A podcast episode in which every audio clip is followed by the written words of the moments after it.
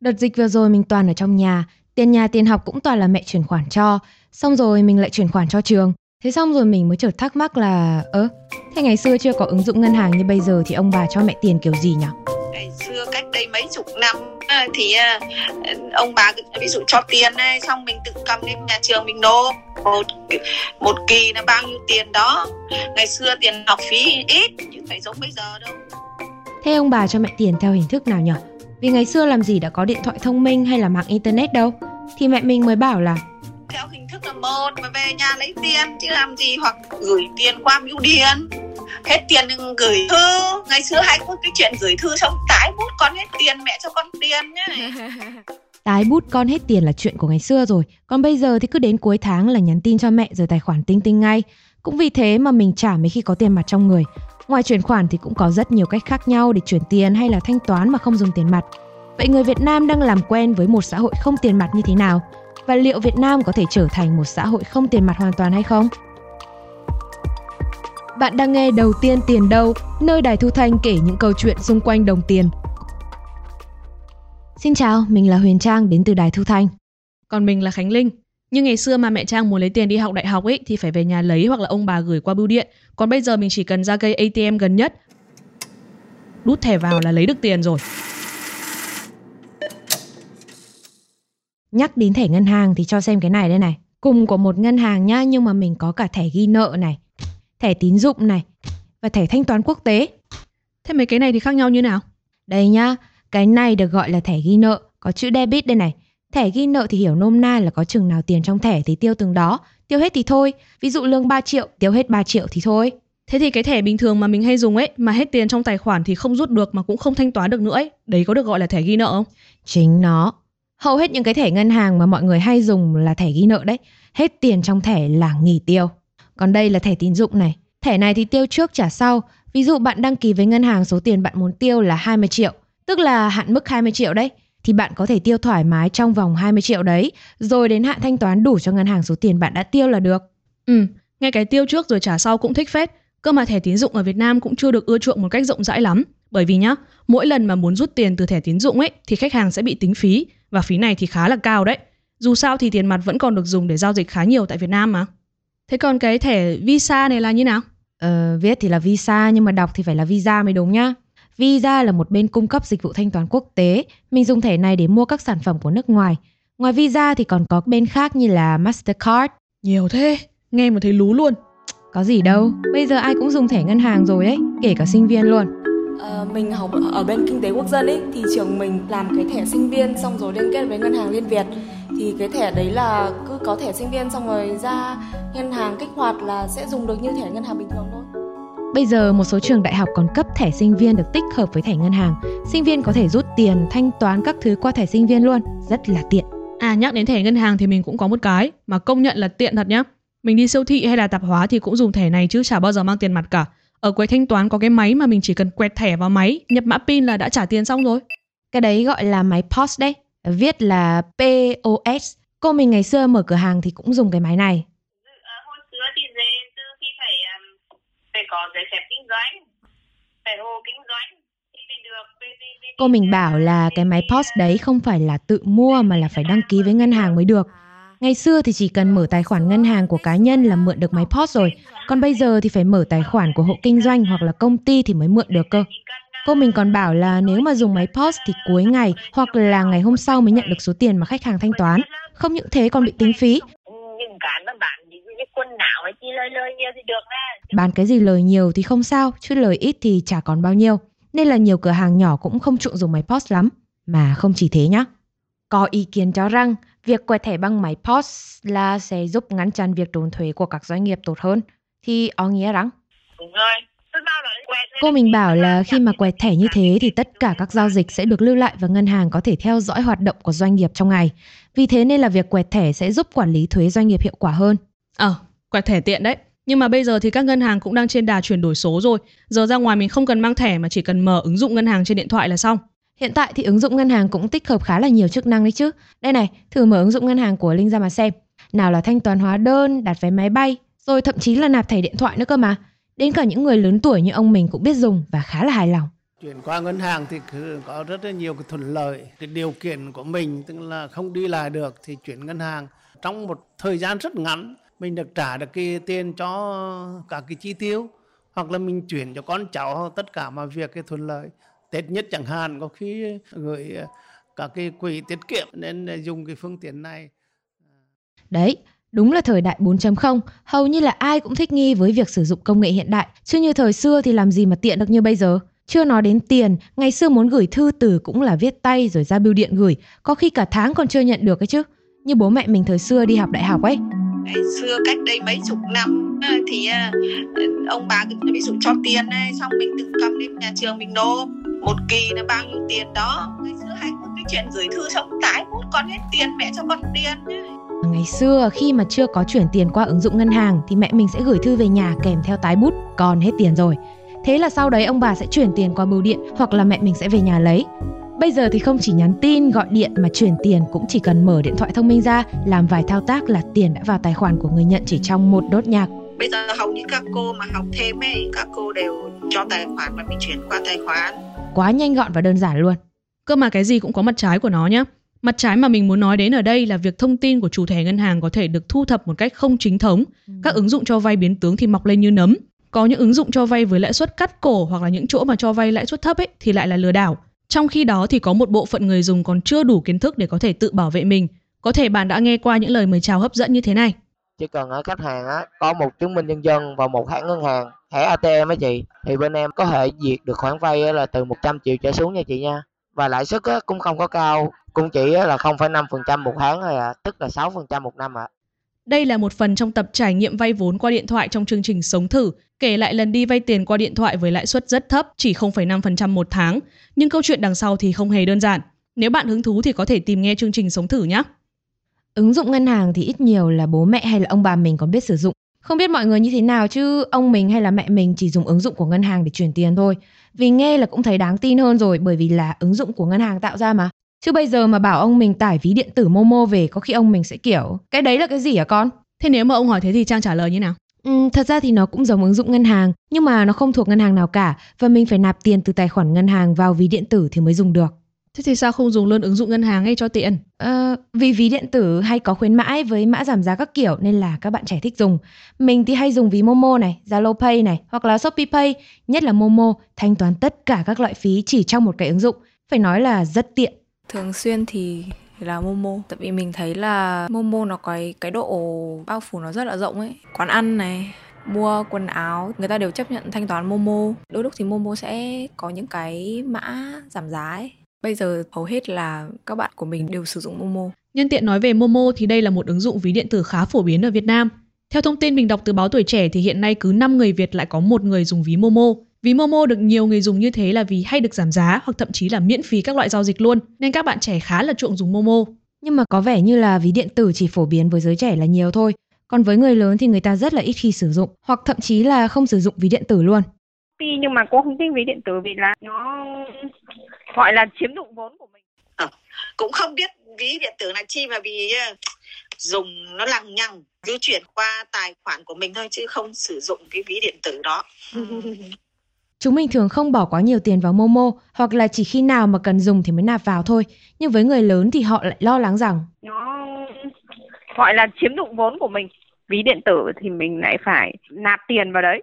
Nó sẽ từ đấy nó người ta lợi dụng vốn của mình để người ta làm việc khác. Ví dụ tối thiểu trong người của mình có 50 nghìn. Thêm 100 người là nó đã có 50 nhân 100 lên rồi. 5 triệu rồi. Cô suy nghĩ như vậy có vẻ cũng khá hợp lý đấy. Thế nhưng mà để biết thực hư như thế nào ấy thì mình sẽ gọi điện cho tổng đài của Momo để xác thực nhé. Cảm ơn quý khách đã gọi đến tổng đài chăm sóc khách hàng của ví điện tử Momo. Nếu mình đăng ký với Momo, Momo sẽ không có giữ số tiền của mình và thông tin của mình hoàn toàn sẽ được bảo mật trừ khi chỉ có sử dụng nguồn tiền của mình để tham gia các cái dịch vụ tín dụng hiện tại ví dụ như là ví trả sao thì tóm lại là ví Momo không dùng tiền của khách hàng để đi đầu tư chỗ khác Tuy nhiên thì có một cách để bạn vẫn có thể dùng ví điện tử mà không cần nạp tiền vào ví, đó là liên kết ví điện tử với tài khoản ngân hàng. Ví dụ bây giờ mình muốn chuyển tiền cho bạn của mình qua ví Momo nhé, nhưng mà trong ví của mình hiện tại thì đang có không đồng, tức là không có tiền ở trong ví ấy. Bây giờ mình ấn vào chuyển tiền này, chọn chuyển tiền qua ví Momo hoặc là chuyển tiền đến tài khoản ngân hàng đều được. Thì mình nhập số tiền mà mình muốn chuyển vào. rồi sau đấy mình ấn chuyển tiền và màn hình sẽ hiện ra mục là chọn nguồn tiền hoặc là tài khoản. Thì đầu tiên sẽ có tài khoản ngân hàng mà mình đã liên kết. Đây, có logo của Vietcombank nhá. Thì mình ấn vào. Và sau đó thì tiền sẽ trừ trực tiếp từ tài khoản ngân hàng của mình. Và thế là xong. Bây giờ không chỉ có chuyển tiền cho mọi người, ở các cửa hàng tiện lợi hoặc là quán cà phê cũng đã chấp nhận thanh toán bằng Momo đấy. Phó giám đốc ngân hàng HD Bank cũng khẳng định về độ tin cậy của phương thức thanh toán này. Chúng tôi cũng uh, phối hợp trong cái vấn đề là khi các ví người ta có các cái giao dịch chuyển rút tiền các thứ thì chúng tôi sẽ là cái nền tảng để cho họ uh, sử dụng các cái dịch vụ của chúng tôi. Lúc mà chúng tôi cung cấp tiền và chúng tôi cũng giữ tiền cho họ. Nói chung là nếu bạn lo rằng để tiền trong ví điện tử không an toàn ấy thì mình có thể liên kết tài khoản ngân hàng với ví điện tử là được. Công nhận là bây giờ nhiều ví điện tử thật. Ngoài Momo thì còn có Shopee Pay, Moca này, Zalo Pay này. Đôi khi mình cũng thấy hơi hoang mang khi chọn dùng cái nào ấy. Cơ mà mỗi cái lại có một kiểu ưu điểm nên là ví điện tử nào có nhiều mã giảm giá thì mình chọn thôi. Bên cạnh Momo thì các ví điện tử khác cũng rất là tiện nhá. Đây, bây giờ mình mua một bịch khẩu trang y tế qua Shopee này. Nếu thanh toán qua ví Shopee Pay thì sẽ được giảm 5 đến 10% này, miễn phí ship này. Mà đấy không phải là do người bán giảm giá cho mình đâu. Ơ, thế thì những cái nguồn tiền khuyến mãi đấy đến từ đâu nhỉ? Chính Shopee Pay là bên trả đấy. Ừ. Nói chung là bạn cứ dùng ví điện tử nào mà có mã giảm giá ấy, thì số tiền mà bạn được giảm đều là do các nhà phát triển đổ tiền vào và họ làm thế để liên tục thu hút người dùng cho ứng dụng. Người ta vẫn gọi vui đấy là hành động đốt tiền. Đúng là thị trường ví điện tử ở Việt Nam có sự cạnh tranh vô cùng khốc liệt và cuộc chiến này thì không rõ khi nào mới kết thúc. Nhưng nhìn nhận một cách tích cực thì có thể nói rằng ví điện tử đang ngày càng thúc đẩy Việt Nam tiến tới một xã hội không dùng tiền mặt. Nhưng mà phải công nhận là đã có những trường hợp không may xảy ra với người dùng ví điện tử. Cụ thể như thế nào thì chúng mình sẽ trở lại sau phần quảng cáo. Hồi mới dựng xong cái phòng thu này này mình với châu vừa mới thi công xong châu mới cho mình xem facebook của bạn ấy. Mình thấy rất là nhiều post luôn trong có những cái post kêu gọi mọi người theo người này người kia ấy để bắt đầu đánh đề. Vậy có khi là họ biết số đề trước được không? Mình quyết định thử lô đề để giải đáp câu hỏi này của châu. Đánh đề ra đây mà ở à, mới tìm hiểu đừng có tin mấy bọn mã số với cô kiểm duyệt. Nó cứ bảo chị đánh bốn chín chín bốn. Vào luôn mà nhưng mà cho năm 10 triệu một ngày chỉ để báo số à chú sao họ cứ giao to khắp mọi nơi họ biết số đề trước được không? Tất cả sẽ có trong sống thử một chương trình thu thanh kể lại những trải nghiệm. Cùng đón nghe sống thử trên Spotify, Google, Apple Podcast hoặc trải nghiệm ứng dụng đài thu thanh của chúng mình nhé.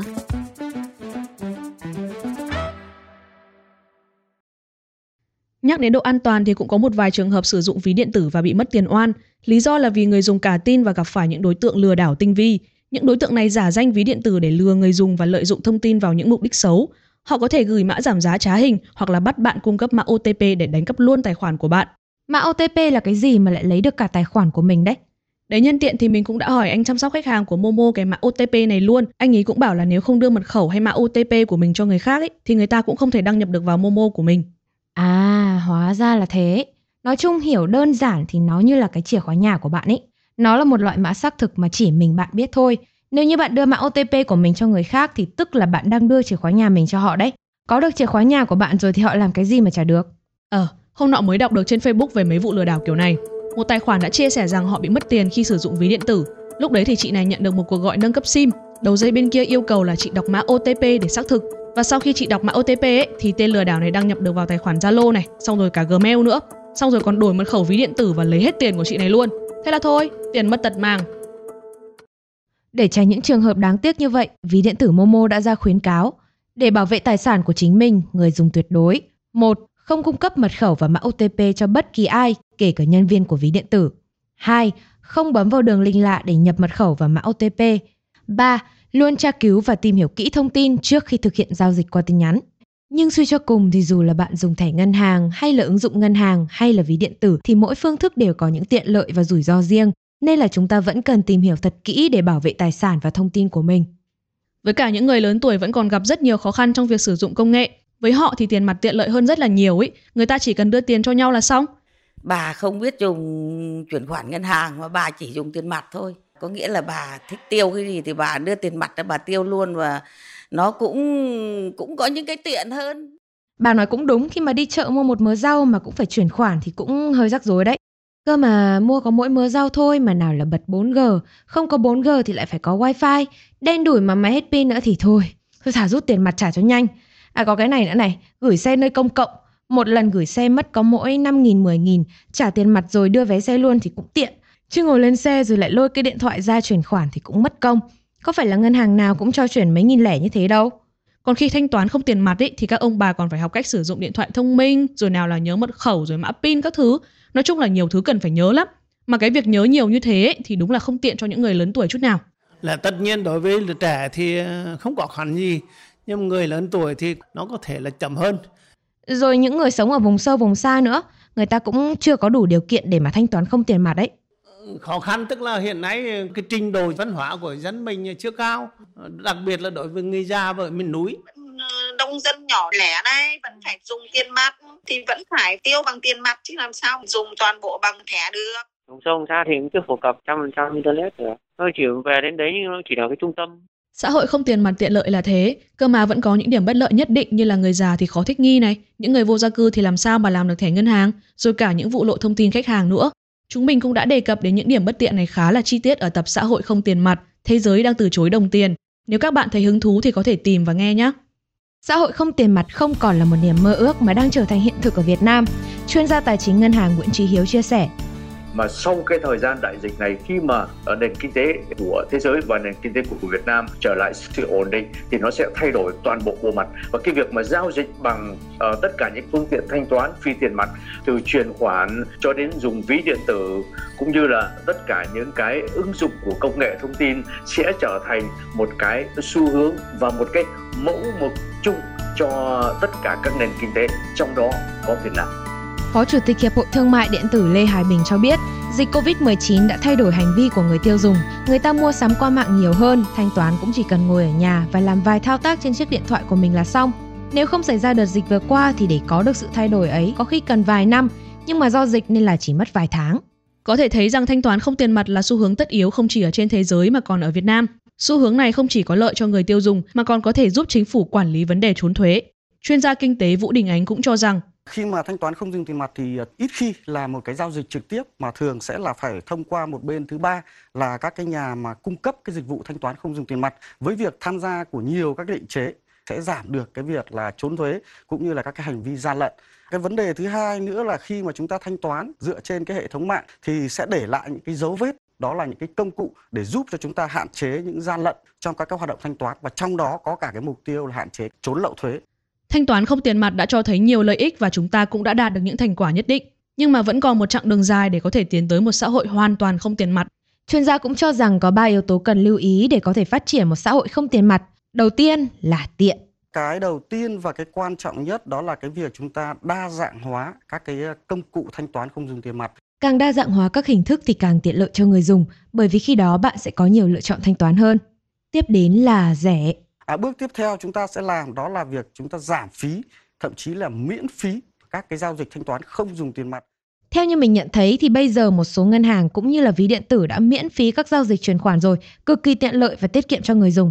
Cuối cùng thì để phát triển một xã hội không tiền mặt, các nhà cung cấp dịch vụ trực tuyến cần nâng cao vấn đề về an toàn, vấn đề về bảo mật bởi vì chúng ta cũng biết là các cái vụ tấn công mạng thì thông thường sẽ gây thiệt hại cho những người mà họ có cái tài khoản ở trên mạng cũng như là à, lộ những cái thông tin về các cái giao dịch. Tuy nhiên thì người dùng cũng cần được tiếp cận với những thông tin cần thiết để có thể tự bảo vệ chính mình. Nếu thực sự chúng ta có thể tiến đến một xã hội hoàn toàn không dùng tiền mặt thì có khả năng rất cao là có một số vai trò sẽ không còn nữa tới đây chúng ta sẽ thấy biến mất một cái bộ phận tức là bộ phận thủ quỹ tôi nói ví dụ như vậy và rất nhiều các cái hoạt động khác nữa Vậy liệu rằng thế giới và Việt Nam có thể tiến đến một xã hội hoàn toàn không tiền mặt hay không? Ở thời điểm hiện tại, thì gần như là trên thế giới này chưa một quốc gia nào thực hiện được. Có thể nói xu hướng không tiền mặt là một xu hướng tất yếu khi công nghệ ngày càng phát triển, nhưng để tiến tới một xã hội hoàn toàn không dùng tiền mặt thì còn cần xem xét rất nhiều yếu tố, và đây không phải là việc một sớm một chiều. Có vẻ như chúng ta đang sống trong một xã hội có xu hướng tiêu ít tiền mặt hơn là một xã hội không tiền mặt. Còn bạn, bạn thích sử dụng tiền mặt hay là thanh toán tất cả mọi thứ chỉ với một vài lần chạm trên chiếc điện thoại thông minh? Ôi, được thế thì tuyệt vời. Đó là một biện pháp quản lý tiền chắc chắn nhất và, và thuận lợi nhất. Mình sẽ ưu tiên dùng thanh toán không tiền mặt vào những việc như là kiểu mua sắm đồ dùng thiết yếu, những đồ có mệnh giá lớn. Ừ. Khi mà đã bắt buộc rồi, khi mà đã vận động rồi tất cả mọi người dùng thì mọi người sẽ dùng thì dùng thôi nhưng mà rất khó vì giữa nông thôn với thành phố giữa đồng bằng miền núi mỗi chỗ một dân trí khác nhau để sử dụng được rất khó đây là đầu tiên tiền đâu mình là huyền trang mình là khánh linh. Bạn có thể nghe những tập tiếp theo trên spotify google apple podcast và ứng dụng đài thu thanh. Nếu bạn có câu hỏi về đồng tiền hay kinh tế nói chung, hãy email đến đầu tiên tiền đâu a đài thu thanh.vn và đừng quên để lại bình luận ở link trên phần mô tả nhé. Ý là nếu như mà hoàn toàn không dùng tiền mặt cả thì anh có kiểu ok không? Ok chứ, Có thích không? thích. Tại sao? Đâu phải đi rút tiền. Ok. Nội dung của tập này được tham khảo từ những chương trình phỏng vấn chuyên gia kinh tế và các nguồn thông tin khác. Biên tập bởi Huyền Trang, chịu trách nhiệm nội dung Khánh Linh. Để tham khảo chi tiết, bạn có thể xem qua phần mô tả nhé.